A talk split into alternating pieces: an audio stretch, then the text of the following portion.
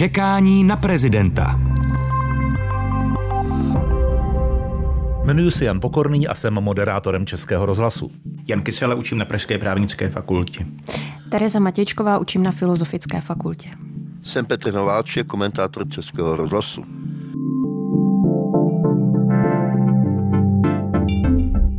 Čekání na prezidenta nebo na prezidentku.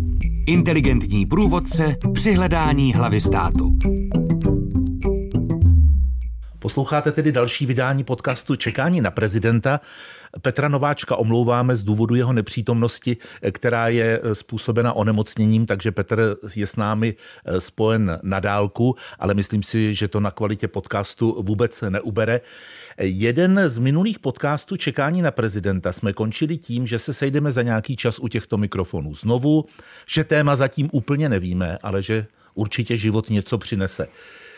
Zdá se, že včera asi se na Pražském hradě zdálo, že ty naše kontury příštího tématu jsou jaksi rozostřené, takže Miloš Zeman je zpřesnil a je to tak, že šéf lesní zprávy Lány Miloš Balák, který byl odsouzený za ovlivňování veřejné zakázky v Lánské oboře na tři roky, dostal milost od prezidenta Miloše Zemana. Podle hlavy státu nebyla zřejmě pro odsouzení Baláka rozhodná povaha činu, ale to, kde pracuje.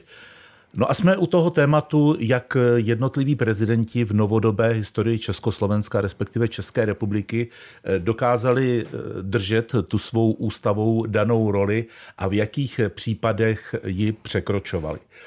Pokud si řekneme, že prezident republiky, který by měl být vlastně i symbolem právního státu, však taky jmenuje soudce, dává krátce po vynesení pravomocného rozsudku milost svému nepřímému podřízenému, tak co to on vlastně dělá? Využívá své výsostné pravomoci danému ústavou, nebo ty hranice už překračuje, rozhněval řadu lidí, soudcovský stav z toho nevýjímaje, aniž by jenom zdůraznil věcně tu svou pravomoc překročil, pane profesore?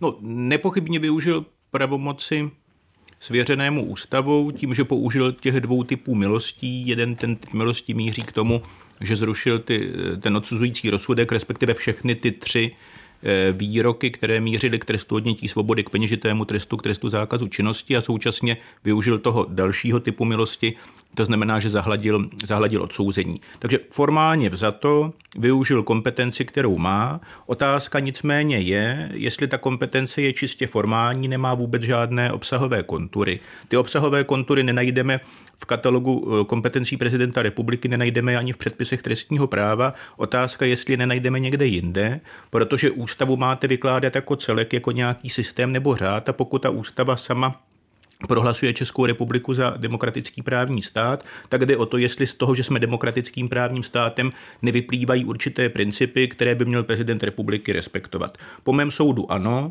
Mimo jiné je... zákaz své vole. Mimo jiné zákaz své vole, nutnost odůvodňování toho rozhodnutí a tak dále.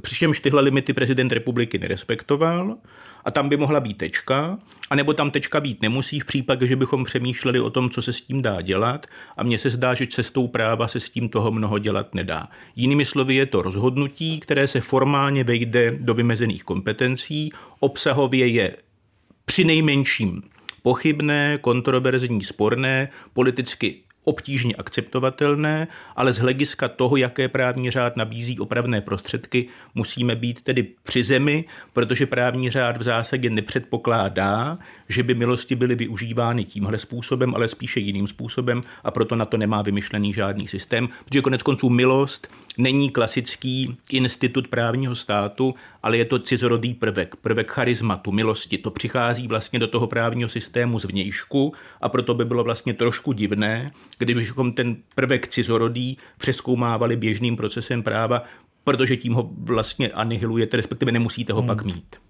Možná bychom, Terezo, mohli tady dnes sedět a poslouchat Jana Kyselu po celou dobu toho podcastu, protože my dva asi budeme tahat jako lajci v téhle oblasti za kratší konec provazu. Proto přepojíme domů k Petrovi Nováčkovi, aby ten nám řekl na začátek toho dnešního podcastu, čekání na prezidenta, jestli i Petře podle tvého názoru prezident v tomhle už vystupuje z té role ústavou mu dané a je mimo to hřiště, na které má hrát. Honzo, pro boha, ty na mě chceš, abych opravoval pana profesora, si samozřejmě myslím to, co on, eh, a taky si samozřejmě to po tobě myslím, nechci. to naplno, že jestli tomu náhodou bude tak, že, že i v tom dalším trestném činu kvůli němuž je dotyčný pan Balák souzen, jestli to bude také tak, že bude umilostněn, protože jinak by to přece nemělo smysl. A jestli bude, eh, jestli se stane, kdyby náhodou byl na hradě vyšetřován někdo kvůli té podivné skartaci tajných materiálů, kterou eh, ze dne na den nařídil pan kancléř, tak jestli to také skončí tak, že každý rozsudek každého soudu bude považován za podjatý, protože jde o blízkého spolupracovníka Miloše Zemana. A co kdyby se náhodou přišlo, že není všechno v pořádku s ekonomickým poradcem pana prezidenta, panem Nedlim. Ten má velmi zvláštní přátelé z řad oligarchů blízkých prezidentu Putinovi. Suma sumáru mám tomu rozumět tak, že osádka hradu, když to tak nazvu, je vlastně beztrestná, protože pan prezident, dokud bude prezidentem, se postará o to, aby vždycky byla té své to obvinění zbavena, prostě, prostě jí dá milost. Já si myslím, a to řeknu dopředu, že tenhle náš problém vyřeší až to, že Miloš Zeman eh, už počínaje 8. březnem příštího roku eh, nebude prezidentem. A že by do té doby s případnými dalšími vyšetřováními asi se mělo pospíchat pomalu, protože jinak to dopadne jako tentokrát. V době, kdy natáčíme tenhle podcast, tak do konce mandátu Miloše Zemana zbývá 341 den. Eh, Terezo, jak na vás tahle milost působila? Když bych řekl něco za sebe, tak eh, mě překvapilo, že to bylo pár dní po vynesení eh, toho pravomocného hmm. rozsudku. Dobře, byla to takzvaná odvolačka, asi se dá administrativně na to připravit, ale bylo to, bylo to třeba nebývale rychlé. Hmm. Tak já bych, přestože nejsem odborníkem, přece jenom na Jana Kyselou navázala v tom, že milost je cizorodý prvek a v tomto ohledu je vlastně každá milost v nějakém smyslu skandálem v právním státě, v nějakém smyslu je Eh, něčím mimořádným, protože jde, nakolik to já chápu a milost, myslím, má i nějaký filozofický prvky, jde proti principu spravedlnosti. Ona je vždycky nespravedlivá.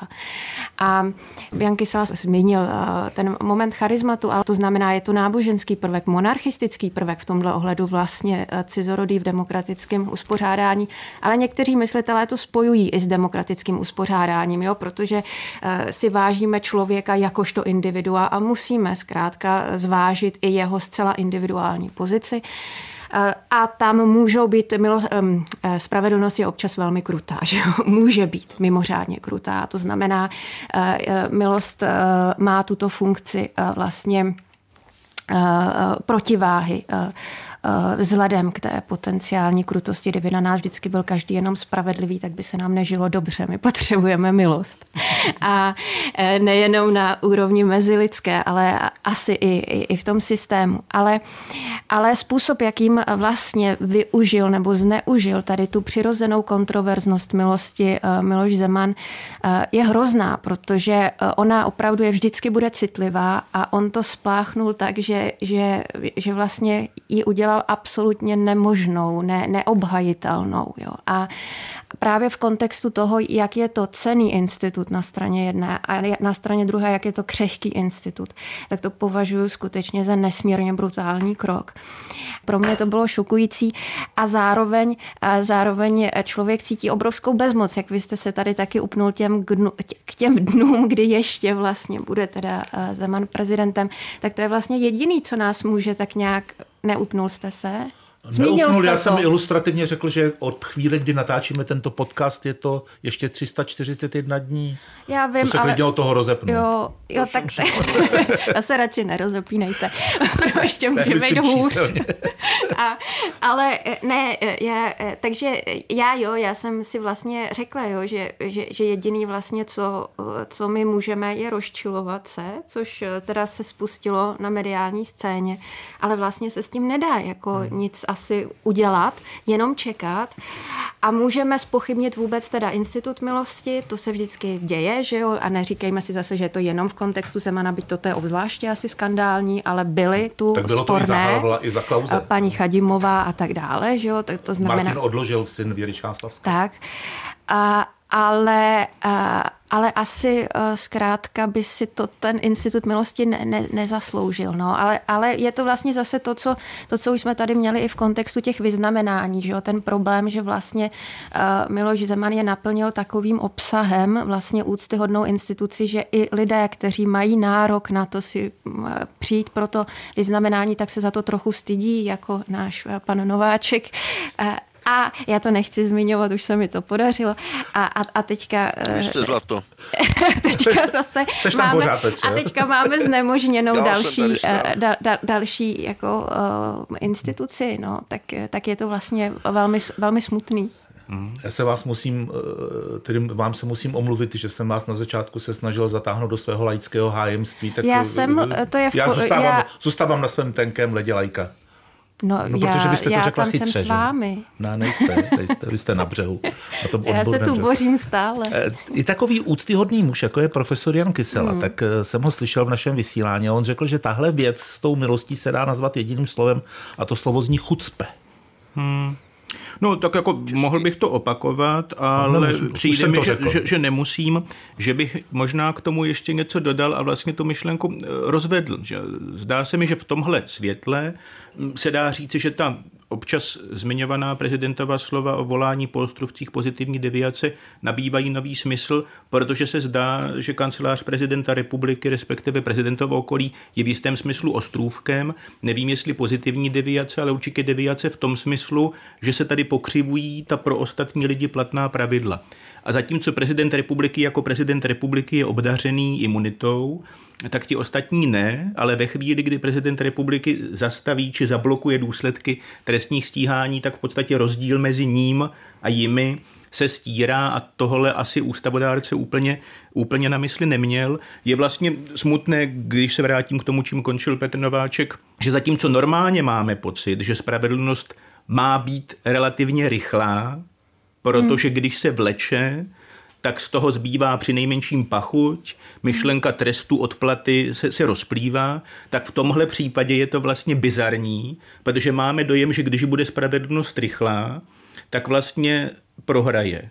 Protože na konci je docela dobře možné, že se stane to, co se stalo včera, takže nemá-li spravedlnost prohrát, měla by se vlastně trochu šourat. A to je vlastně jako, jako bizarní z hlediska uvažování o kontextu právního státu. A ještě mi dovolte jednu poznámku.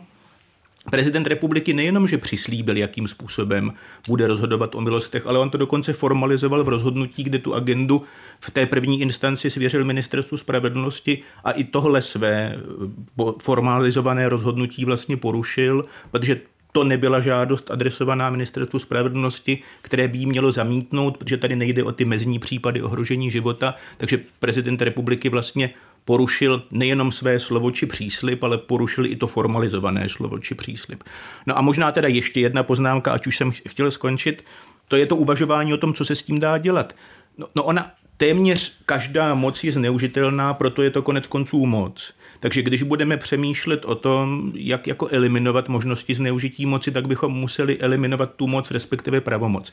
U Miloše Zemana je samozřejmě problém, že když se díváme do jeho kompetenčního katalogu, tak téměř všechno už v jistém smyslu pošpinil, anebo to třeba ještě stihne pošpinit, protože nezapomeňme, že, že má před sebou ještě významnou část bankovní rady.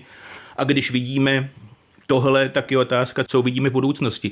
Otázka nicméně je, co se s tím dá vlastně udělat jiného, než jsou ty politické odsudky? Chceme-li uchovat nějaký manévrovací prostor i příštímu prezidentu republiky a nechceme-li tedy v zásadě každé rozhodnutí prezidenta republiky podrobit nějakému přeskumu někým jiným, protože tomu prezidentovi vlastně nevěříme z hlediska motivů, které ho vedou k výkonu těm kompetencím. Můžu, paní ministrně Langšádlová navrhla, samozřejmě přišla s klasikou, to už tady bylo, že by se dala zkrátit kapitola rozpočtová eh, hradní kanceláři.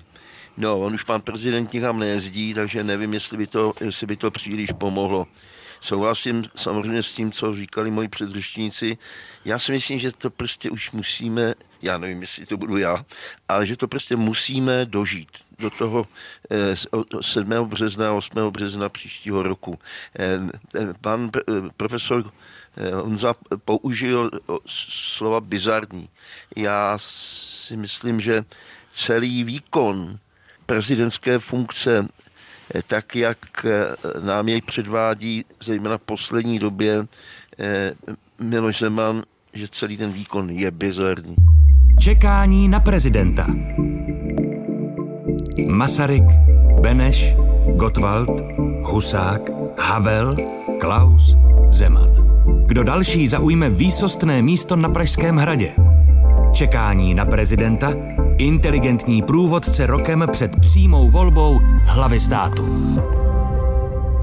Když se podíváme do té novodobé historie na všechny tři dosavadní prezidenty, Václav Havel, Václav Klaus, eh, Miloš Zeman. Eh, byl to právě Václav Havel, který eh, zavedl v té novodobé historii jako jakousi tradici, vždy na úvod toho prezidentského období, amnestii. Teď se nebavíme o milostech, ale o amnestii. A už ty si to pamatuješ, Petře, z nás velmi dobře, už tenkrát za to sklidil kritiku.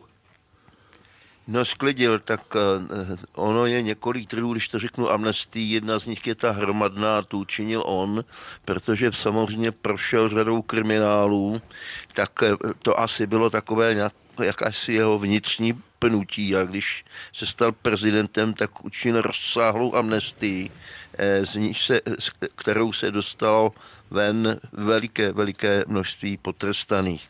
Eh, pokud si pamatuju na to číslo, tak během jednoho roku se jich 72% vrátilo zpět do eh, věznic. Takže eh, já myslím, že to byla taková neuváženost a politická neskušenost a já si chtěl projevit dobré srdce, které měl, něco takového dohromady, ale byla to samozřejmě, samozřejmě hrůza, takhle se s, tím, s tímto institutem zacházet nemá. Ono to bylo 29 prosince už v roce 89, kdy byla tahle amnestie vyhlášená. Hmm. To byl v ten den, kdy byl zvolen. Ano. A potom ale nastalo, nastal takový souběh, že ve statistikách, tuším, za rok 1990 se ukazovalo, že vzrostla kriminalita a dávalo se to právě za vinu té Havlově amnestii, i když nedokážeme přesně říct, jestli by ta čísla nebyla totožná amnestie, neamnestie tenkrát. Potom eh, bylo amnestí ještě několik a taková ta nejkontroverznější, eh, už zase u následovníka, že to tak řeknu, Václava Havla, Václava Klause, ta z roku 2013, eh, tak také vzbudila víc než pohoršení. Co to je, pane profesore, za, za žánr? Prezidentská amnestie jako, jako výraz čeho? Když jste říkal, že Václav Havel zavedl tradici, Jakoby tradici je už to taková tradice. Ono, je to, eh, ono to má podle mě jako hluboké historické kořeny, eh, ve kterých se obráží něco na způsob mýtu věčného návratu. Jako pokus o nový začátek a ty kořeny se dají teda vyjádřit v monarchiích tím, že když nastupuje nový panovník, tak jako když začíná nová éra. Víme to v Japonsku, kde se vyloženě nově označuje věk, ale i v těch našich kontextech to znamená, že panovník dává najevo, tím, že začíná ta éra, tím, že vyprazňuje věznice, nebo jako v moderní době je to tak, že když eh, panovník nastupuje, vysocí úředníci podávají demisi, protože s ním nastupuje ta nová éra. Mohli bychom najít ještě několik příkladů tohohle typu, takže je to zase vlastně určitý jako rezultát, který má nějaký filozoficko-náboženský základ a který evidentně je ukotvený v monarchiích. Takže Václav Havel je, je spíše teda pokračovatelem než tvůrcem téhle tradice. Nemyslel jsem v novodobé historii po, při, po při, Připadá mi, že ta, první, že ta první amnestie je zkrátka právě výrazem té víry v nový počátek, že končí represivní režim. Já mám pocit, že významná část lidí možná menší část lidí, než si myslel Václav Havel, je v tom vězení neoprávněně a proto se pokouším ten, ten, ten systémový zlom vyjádřit i tímhle způsobem.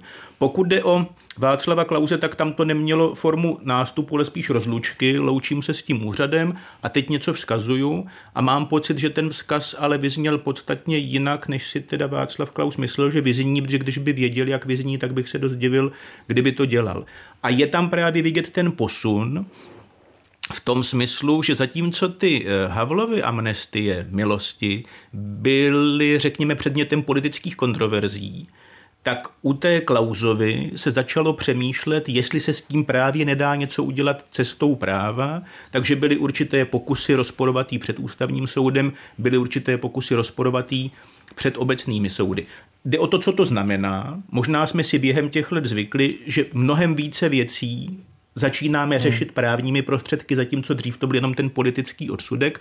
Mm, konec konců teď to vidíme v tom hovoru o té Balákově milosti, dá se nad tím udělat něco jiného, než si uplivnout, anebo teda můžeme najít nějaký opravný prostředek. Takže v tomhle ohledu je to nějaký jako možná posun z hlediska doby a současně je to symptom toho, že jsme ve stále větší míře konfrontováni s jednáním prezidentů republiky, které prostě považujeme za trýznivé z hlediska toho, co to v nás dělá a připadá nám vlastně jako neakceptovatelné, že s tím nemůžeme dělat nic jiného, než protrpět několik bezesných nocí a těšit se na to, co ten prezident udělá příště a vede nás to právě k tomu hledání, jestli neexistují opravné prostředky, jestli ta kompetence nemá být podmíněna souhlasem někoho jiného, jestli vůbec nemá být zrušena.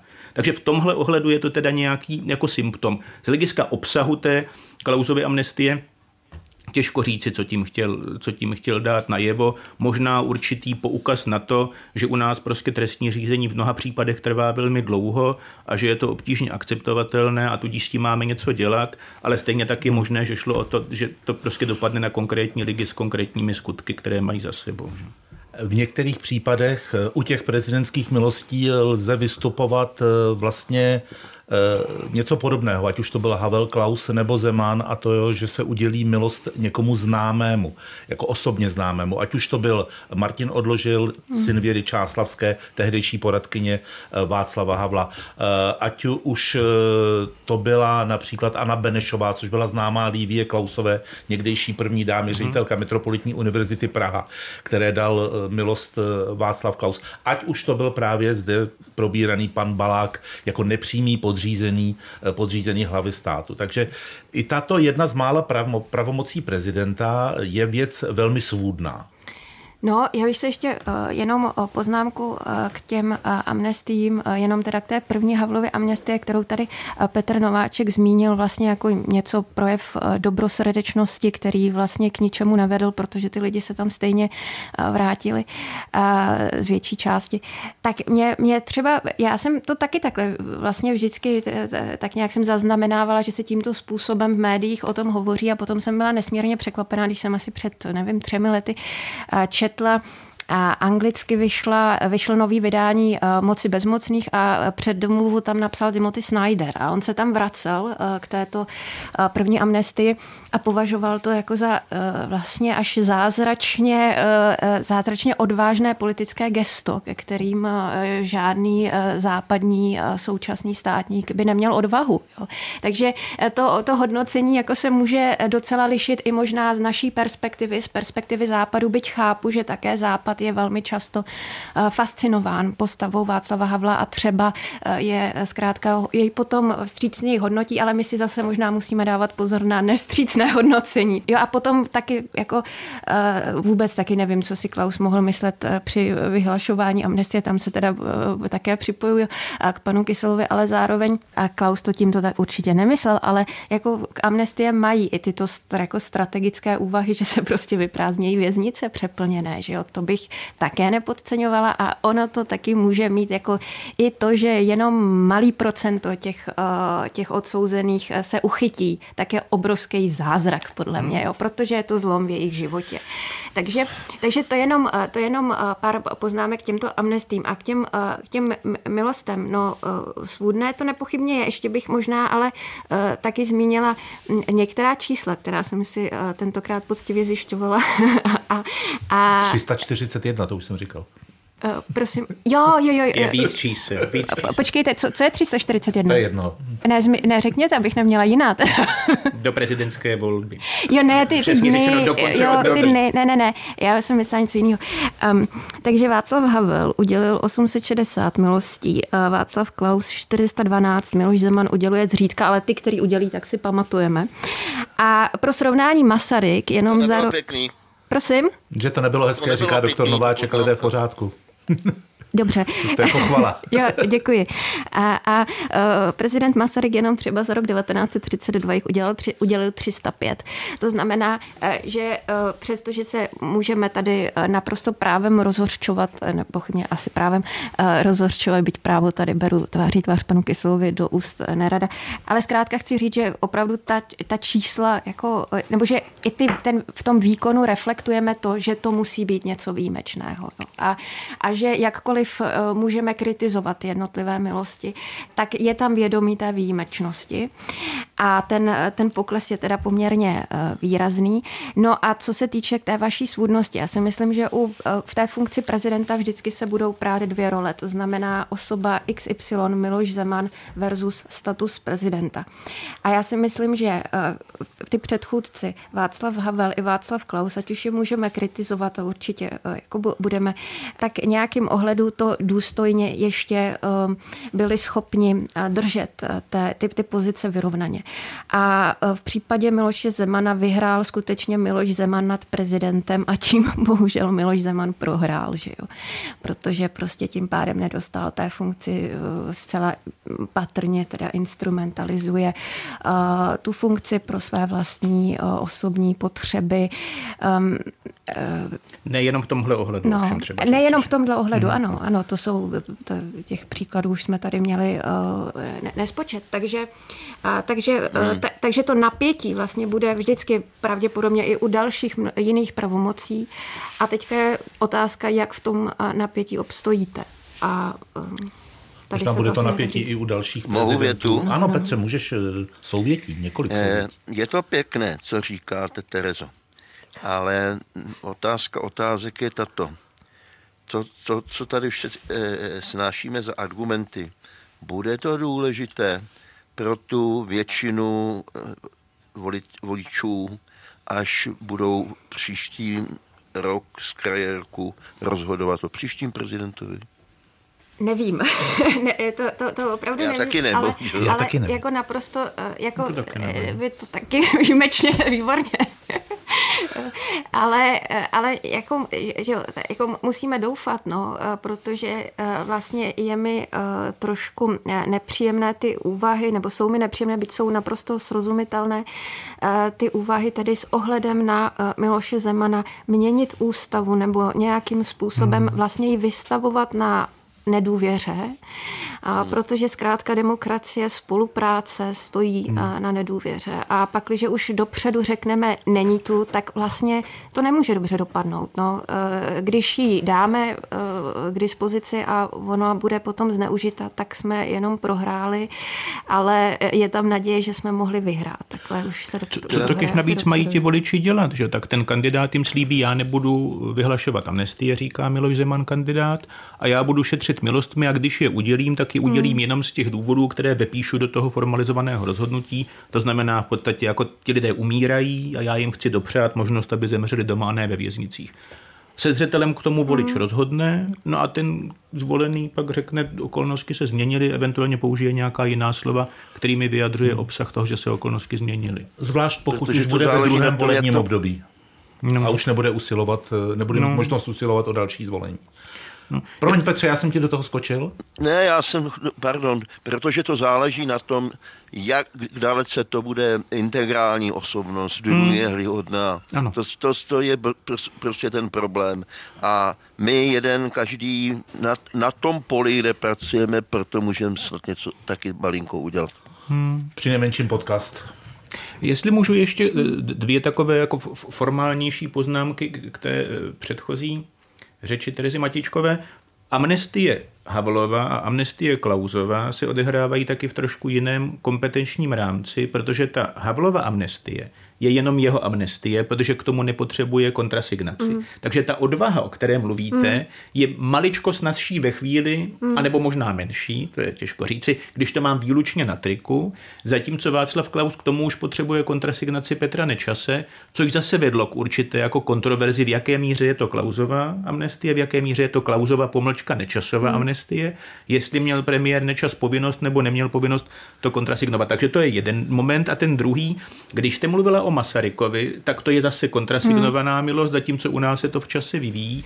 Ale to, co je, myslím, podstatnější, je, mm, On se mění ten právní řád v tom směru, že zatímco v tom meziválečném Československu ještě se vyznačuje určitou rigiditou, tím, co jste začínal, že spravedlnost je někdy bezohledná, jde o to, jestli je to spravedlnost hmm. právo, a ve chvíli, kdy vlastně ty prostředky práva nenabízejí příliš možností zmírnění, tak pak vám nezbývá nic jiného než ta milost. Hmm. Zatímco podíváte se na dnešní právní řád, kde ty soudy mají značný manévrovací prostor, máte spoustu opravných prostředků, máte Štrasburg, zkrátka máte kde co, tak vlastně ten prostor pro tu v uvozovkách možná, možná bez uvozovek legitimní milost se významným způsobem zužuje a proto by dneska ten prezident Masaryk s těmi třemi stovkami milostí ročně působil vlastně úplně bizarně, smím-li to tak říct. Čekání na prezidenta. S filozofkou Terezou Matějčkovou, ústavním právníkem Janem Kyselou komentátorem Petrem Nováčkem a moderátorem Janem Pokorným z Českého rozhlasu o nástrahách, které přináší přímá volba prezidenta.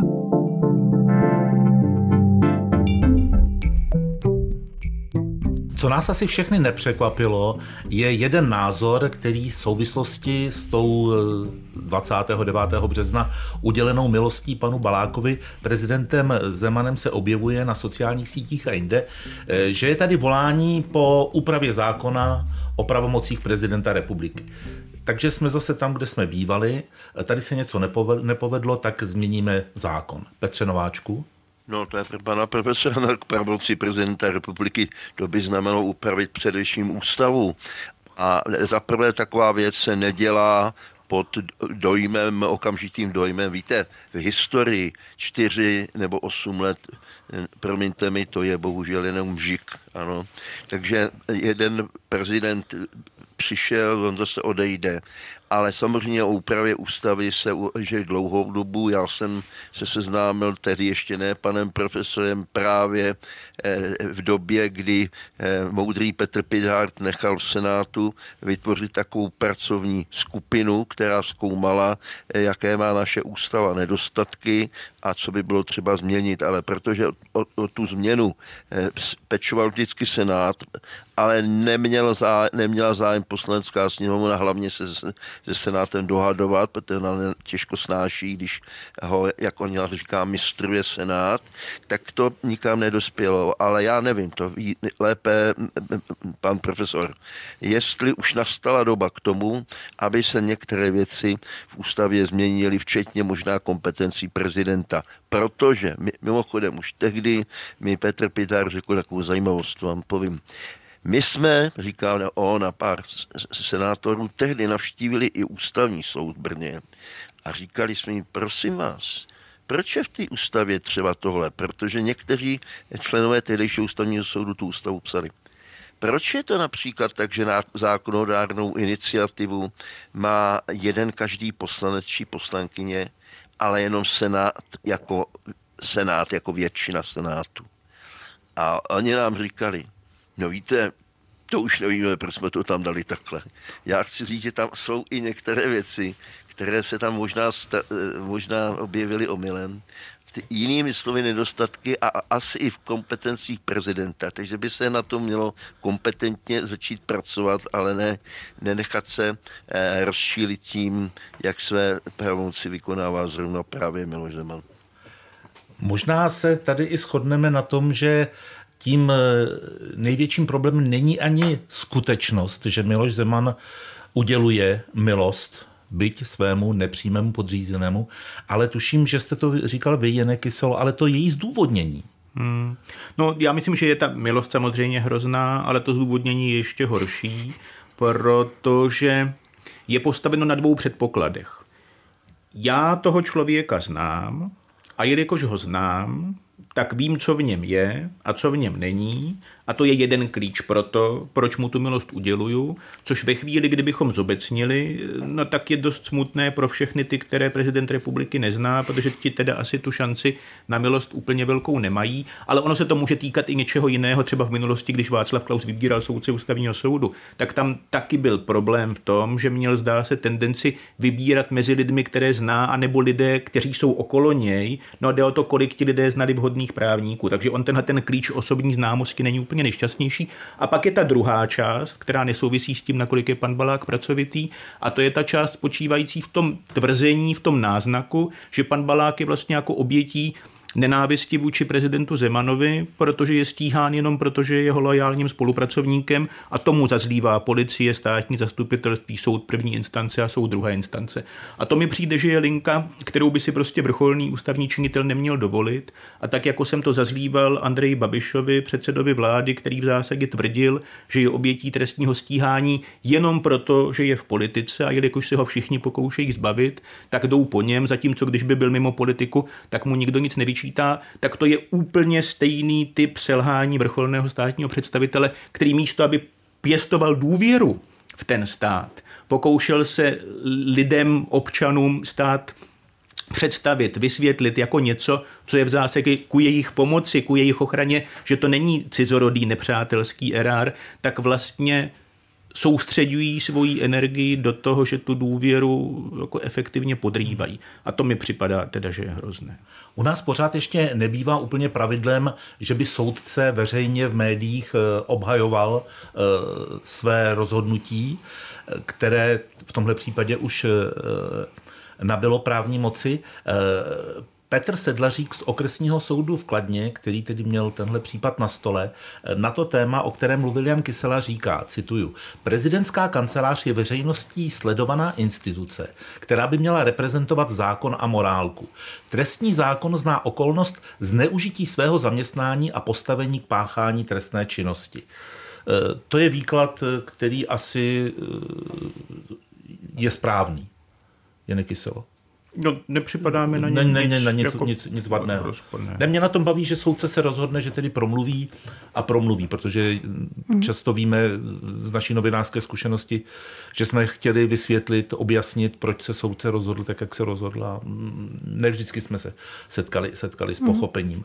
Mě na tom eh, fascinuje i v mém okolí vlastně ta bezmoc, že najednou promlouvají eh, lidé, o níž by to člověk jako už nečekal nebo, eh, nebo ne, nepředpokládal a zkrátka totální jako už nemoc se k tomu vlastně nějakým způsobem postavit, ne, protože ta situace to neumožňuje. Takže eh, tak, tak v tomhle ohledu eh, je to vlastně eh, hrozně i poškozující hmm. pro tu veřejnost, protože nyní zase bude zaplavena vlastně tedy stížnostmi na prezidenta, hmm. což je vlastně taky hrozně smutné, protože prezident by neměl být ten, na kterého všichni vlastně teďka řeknu útočí, ale jako v tomhle ohledu oprávněně, jo, ale takže vlastně hmm. jsme se ocitli v takovém eh, opět, opět boji, který je už hrozně vlastně vyčerpávající hmm. a dlouhý. V podstatě eh, vím přesně, o čem mluvíte, protože jsou rodiny, eh, kde to působí i manželské kolize. Například jedno manželství včera večer kolem půl desáté komentovalo tu situaci a když manželka řekla, já jsem tak naštvaná, tak naštvaná, dělejte s tím něco, s tím přece se něco musí dělat, co se s tím dá dělat? A ten manžel hmm. říká, podle mě nic, ale zeptám se zítra kysely. Ale... Mm-hmm. Jo, mě taky, a... jo, tak mluvíte o sobě výborně. Dobře. mě, mě, zase, mě zase volal po dlouhé době můj strýc a, a, a taky jako řval do telefonu, co, co, co, co, co je. A ty, já jsem to ještě nevěděla, jo, on, on i hned teda nějak volal a, a já jsem nevěděla vůbec, co se stalo, tak mě napadlo jako Putin, že jo, tak jako už není plyn, nebo, eh, ne, ne, nebo další jako nějaký Tam takový... se to hezky rýmuje. Eh, černý, černý, Asi budem končit. černý scénáře, ale, eh, ale, eh, ale vlastně taky jenom vyjádřil vlastně eh, velmi nahlas svoji bezmoc a já jsem mu právě říkala, no musíme počkat, to se jako nedá nic dělat a doufat, že si zvolíme někoho, kdo si toto nevezme jako precedens. Protože to základní selhání je vlastně v tom, kolem čeho se neustále točíme, že ta role nebo důvod, proč vůbec máte hlavu státu v parlamentní formě vlády, kde ta hlava státu nevládne, tak ten důvod je, že máte nějakého integrujícího činitele. Někoho, kdo nabízí hmm. právě ten přesah, perspektivu, která má e, delší záběr než je volební období. No a ve chvíli, kdy místo toho integrujícího činitele máte polarizujícího činitele, který vlastně fungování toho ústavního a politického systému zatěžuje sebou samým, No tak to je právě to fatální selhání, z něhož se teda budeme podle mého soudu tedy dost dlouho léčit v závislosti na tom, kdo bude ten nástupce, protože taky se nemusíme být schopni léčit podle toho, kdo bude ten nástupce. Původně jsme v tomto podcastu Čekání na prezidenta chtěli mluvit o tom, jak se e, tři dosavadní prezidenti vešli nebo nevešli do svých ústavních rolí. Částečně jsme se toho dotkli, mm. ale myslím si, že nám ještě dost bylo. Takže přátelé, naslyšenou příště. Mějte se pěkně. Naslyšenou. Ahoj Petře. Naschledanou, ahoj. To byl podcast Čekání na prezidenta. Inteligentní průvodce rokem před volbami se čtyřmi osobnostmi. Všechny díly najdete na webu Český rozhlas Plus, v aplikaci Můj rozhlas a v dalších podcastových aplikacích.